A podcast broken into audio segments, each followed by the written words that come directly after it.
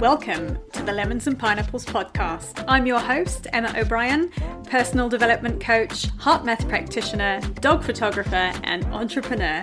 In this podcast, I share tools, strategies, and amazing guest interviews to help you improve your mindset and your well being with a sprinkle of fun and probably some mention of dogs along the way. So, without further ado, let's squeeze the day. Hi, folks. Welcome to episode 27 of the podcast. Today, my guest is Melissa Rohlfs, and we're going to be talking about how to kick a sugar habit. First up, a little bit about Melissa. Melissa Rohlfs is a certified holistic health and life coach, helping busy mums and teen girls find freedom from the struggle with food so they can be at peace with food, their bodies, and their lives. She is committed to empowering women to break free from dieting, emotional eating, and self image issues so they can ditch the diet mentality and feel empowered in their own skin. After her own tumultuous history with food, she learned how to deal with the core issues around her broken relationship with food. And as a result, she felt called to go to school and learn to teach other women how to do the same. She graduated from the Health Coach Institute as a holistic health and life coach in 2018, and she is the proud owner of Free to Be Coaching. Welcome to the podcast, Melissa. Thank you. I'm excited to be here. It was uh, great to have you, and, I'm excited for this conversation because I think sugar habits are something that many of us do. I know I do. Uh, to, for prime example, today has been a super busy day, and the only thing I've eaten since breakfast are some chocolate covered toffees. So, um, if anyone's relating, uh, don't follow me for eating habit tips. Tell us before we jump in a little bit about your relationship with sugar and kind of why we find ourselves having this conversation today. Yeah. So for me, it started in childhood. I remember being a little girl and just hiding sugar and cookies and candies and all sorts of sweet treat sweet treats. That's a mouthful. Um, in my room because it made me feel better. I mean, I was overwhelmed and kind of stressed out with life. And as a kid, it became my coping mechanism. And that carried with me. And so I learned, you know, in childhood, and it just carried until I learned a new way of of dealing with what was really going on instead of just trying to stuff the feeling with sugar. So that's a little bit my story and why I'm here. And did you ask me something else? Oh, I think that was it. No, that's good. Thank you for keeping that brief. Um, so, so if I was to ask you for somebody listening who's wondering whether or not they have a sugar habit or whether, like me today, sometimes it's the easiest thing to reach for because, full disclosure, there's nothing else in the cupboard to eat today because I haven't had time to go to the shops, which is a whole other thing in its in itself. For someone who's not sure whether they have an actual problem with sugar or whether it's just, you know, it's an easy thing if you're hungry as well. It tends to be the first thing that you reach for because it's super satisfying in the short term. But what is a sugar habit? What what what defines a sugar habit? Yeah, I think it's really going to sugar when you maybe have a feeling that you don't know how to handle or you don't want to handle. So maybe it's feeling stressed or lonely or overwhelmed or exhausted. Maybe your pattern is at the end of a day, you find yourself on the couch with a tub of ice cream or a bag of Oreos or whatever that looks like, just as a kind of way to calm down. So I think mm. habit is is defined by how often you're eating the sugar and why you're eating it. Yeah, okay, and I think that's that's really um that's a really valid and and and, and important point to to realize and I imagine it would look like what I've done today of eating chocolate covered toffees when and, and reaching for those when I had uh, other healthy foods available and actually making an active choice to pick the sugar instead of something that actually would be more nutritious and would uh, not have that kind of high and then the dip afterwards. Totally. You just nailed it. Excellent. Um, how much sugar is too much sugar? So I think for for lots of us, you know, you might have a dessert after dinner and have a, a chocolate bar or a handful of Smarties or, you know, I don't know, a, a bowl of ice cream or something like that when does it start to tip into being a sugar habit that's detrimental? I think you will know that because of how you'll feel. So, our bodies are always talking to us, they're always communicating with us. We haven't been taught how to listen and tap into that. So, I can sit here and I can give recommended amounts, but it's going to be different based on the person. And I think the main thing I'm going to focus on is why. Why are we going for the sugar? What's really driving that behavior. So I think you'll know that you have a sugar habit if you can't get through a day or two without thinking about it, without eating it, without kind of feeling like you, you need to have it. And I think it's important to clarify too, because we need sugar, right? Like it's a form of energy, but I think the form of sugar is really important. So natural sugars, like in fruits, awesome super important need those and i also think it's impossible to live sugar free just because sugar is added to so many things so i think if you are looking at it from that lens you know focus on getting your sugar from sources like fruits maybe do honey maple syrup coconut sugar focus on the source of the sugar and how it's made and how it affects you and that'll kind of be the indicator on where you're at with the sugar habit Yeah, and I think that's a really good point to to say. Also, some people have a sweet tooth, mm-hmm. which is okay, but like you mm-hmm. say, to to rather have to to quote the title of my podcast, a slice of pineapple or some strawberries rather than a Snickers or. I don't know something else that's massive, a donut that's massively loaded with with sugar. Um, and when it comes to our love for sugar and and like you know the the, the piece you're sharing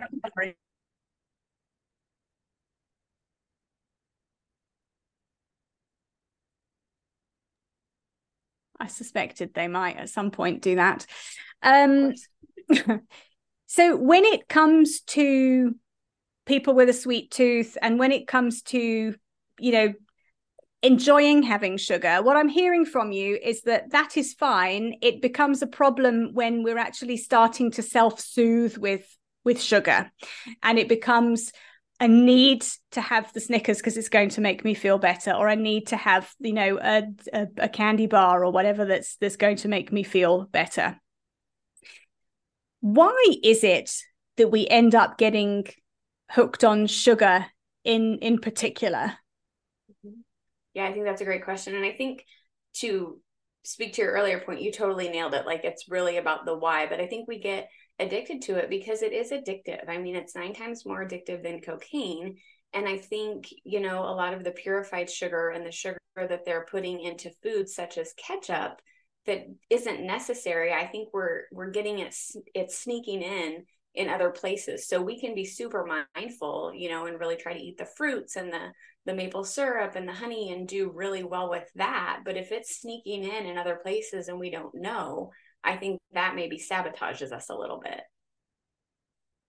Yeah, and I, I mean, look, I think uh, uh, there's not much you can do to avoid it unless you eat a completely kind of natural, very kind of whole food diet, which I don't know for many of us is, especially, you know, busy business people, busy mums. I mean, it, it's very difficult i think to eat completely clean all the time because of the food prep time more than you know the the, the i don't know that it's more expensive to eat healthily if you if you buy raw ingredients says me who you know i try but i think it's just easier not to it's easier to go for the process stuff if you've had a busy day and you haven't got half an hour to to prep something from scratch Absolutely. And I think too, it's tricky in that because it seems like the food is always changing. So, mm. you know, what I do is I will buy a product that I'm really comfortable with, I trust it. And then a few months later, I'll look at the label and I'm like, that's even changed. So it's always like you have to stay on top of it. And that can be exhausting and overwhelming too. yes, absolutely. So I'm going to ask you a question about sweetener, but I wanted to because that's an interesting one to have a look at. But what I want to know, what I'd like to you to explain, and I'd like to know from you first, is what sugar does to our bodies and brains that make it so addictive for us, that mean that we reach for it, that mean that it's i mean like for a prime example like today going for the the chocolates because i'm a bit hungry and i'm on the go why do we do that I think it's easy. I mean, let's just be really honest. You said this a couple times and I couldn't agree with you more is that it's easy. A lot of times if we're hungry, if we're tired, if we feel a certain way and we know we need some nourishment or some fuel, it's an easy thing to grab. Whereas it's already packaged, it's already there, you can grab that. Whereas if you were to cut some fruits or some vegetables, that takes a little bit more time and planning. So I think convenience is a piece of the puzzle. I think the other thing is that when we do eat sugar, it makes us feel good. It releases dopamine in the brain. Those are the chemicals that make us feel good. And over time, to keep eating sugar and get that same dopamine release, we need to eat more to feel good. So it's kind of addictive in that sense that it creates more dopamine release and we need more to feel good because our bodies and brains get used to it. So the thing with that is you're going to feel really good for a while and it'll uh, change your blood sugar. So your blood sugar goes up like to the top of a roller coaster. And then you come crashing down and you're lethargic, you don't have energy, you're angry, you're hangry. It's not a pretty sight. So it works well in the moment when you need that, but for the long term, it's not the best solution. No, and it sounds like with that addiction cycle, you have that kind of the dopamine hit, you have the energy boost, you have the the the kind of drop off, which is quite rapid, and then you reach for something to pick you up again. So I, I can I can see how it ends up being a, a really vicious cycle that's very hard to get out of. When it comes to replacing sugar with artificial sweetener, just tell me a little bit more about your thoughts on that? Mm-hmm. Not a fan. no, I mean um, it's foul. I hate sweetener. I don't yes. think it's. I think it's worse for you for your yes. stomach and everything than sugar. Yes, wholeheartedly agree. So if you feel like you need to have a sweetener, I would encourage again the honey, the maple syrup, um, coconut sugar is great because that'll help stabilize your blood sugar. It's low glycemic those are probably the top three alternatives because those artificial sweeteners have a lot of chemicals. They have a lot of things in them that our bodies don't know how to process. They aren't familiar with processing and they are not healthy at all. Mm-mm. No, and they're foul. I mean, it's, I, I, mm-hmm. yeah, I would rather not not have anything we we mm-hmm. um i don't drink very much coke at all it's something if if uh, often if i've been out on a photo shoot and it's been hot a nice cold coke is yes. is something I'm occasionally might treat myself to. But we were a bit horrified recently in that they um, changed the recipe of coke here, and it had you know less sugar, same great taste, and it wasn't the same. It was awful because they'd loaded it with with quite a lot of sweetener, and I I think they have shifted it back because because it was if I want no sweetener in my Coke, I'll drink a Diet Coke. If I want a full fat Coke, I want the sugar in the Coke, please. Thanks. That's what I paid for. That's what I paid for. That's what I was expecting. And I've just been really disappointed with all of the sweetener in it. But um yeah, and and I think that's a this this comes to the point, and we're going to talk about this. I'm going to ask you about this now. Is actually it's about if you are eating a lot of sugar and you need to cut it back is cut it out how do we go about doing that how does somebody who's having a lot of sugar and is doesn't want the sweetener alternative blah, how do they go about weaning off the sugar entirely to start to kick that sugar habit yeah i this is my favorite thing to do is i love to find upgrades. So I don't believe in like removing things entirely. So I'm all about upgrading and let's get some simple swaps that taste just as good but are healthier for you. So, for example, I mentioned a few times, you know, the honey, the maple syrup, the coconut sugar. You can also do the same with baking. You can do the same um, with some of some of the processed foods are not terrible. There are some better ones than other, but I love like to do simple swaps and upgrades because I think people want the sweetness. I think we need the sweetness sometimes, but I think we can do it in a healthier way.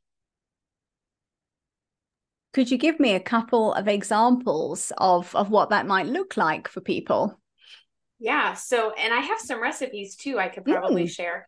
Um, so there's a really great like healthier peanut butter cup that you could create using natural peanut butter and coconut oil and um, maybe some there's two brands of chocolate chips here in the states. One is enjoy life they're dairy free and then the other is Lily's and i think they are, are lower in sugar. So just finding some better alternatives um, but again i do have some recipes if that would be helpful to pass along because i think yeah. that can be overwhelming. It's like i know that i need to do this but where do i start? So i mm. love to like give just like a foundation of like here are some things you can do. The other thing that's really fun is to play with cooking with dates. Have you had dates before uh, I've been on a few bad ones. Um... Okay. Not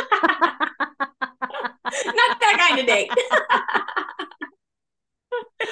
you opened the door for that one. I did, but I'm tired, remember? so, a date isn't something I would choose to eat. Mm-hmm, mm-hmm.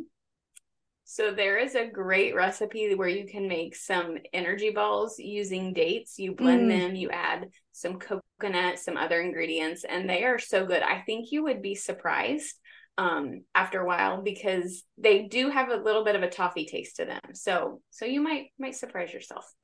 Hmm. yes, I think if you can share recipes and I'll pop them in the if, if you've got yeah. a link to them, I'll pop them in the show notes for people to have a look because I think I think that's the thing, isn't it? So something like that, if you can make some time to do a bit of home mm-hmm. baking, there's things they sound like the things that can go in the fridge or go in yes. a in a in a biscuit tin in a cupboard yes. that will keep for a while that are a great alternative if you've got that moment of oh I've, I haven't got time to eat and I'm a bit hungry I can have something which is is going to be far better um, and it sounds like it could be something even um, a cooking uh, novice such as myself might be able to manage. 100%. If my teenager can do it, I think I think people are good. yes, it depends how good your teenager is at cooking because I, I, have uh, my teenager is is a quite a baking expert. So um okay. Yeah, but it sounds like maybe delegate that. she's not here currently. She's in the UK at university. Um, probably not quite sure how sober she is right now because she's just started. So,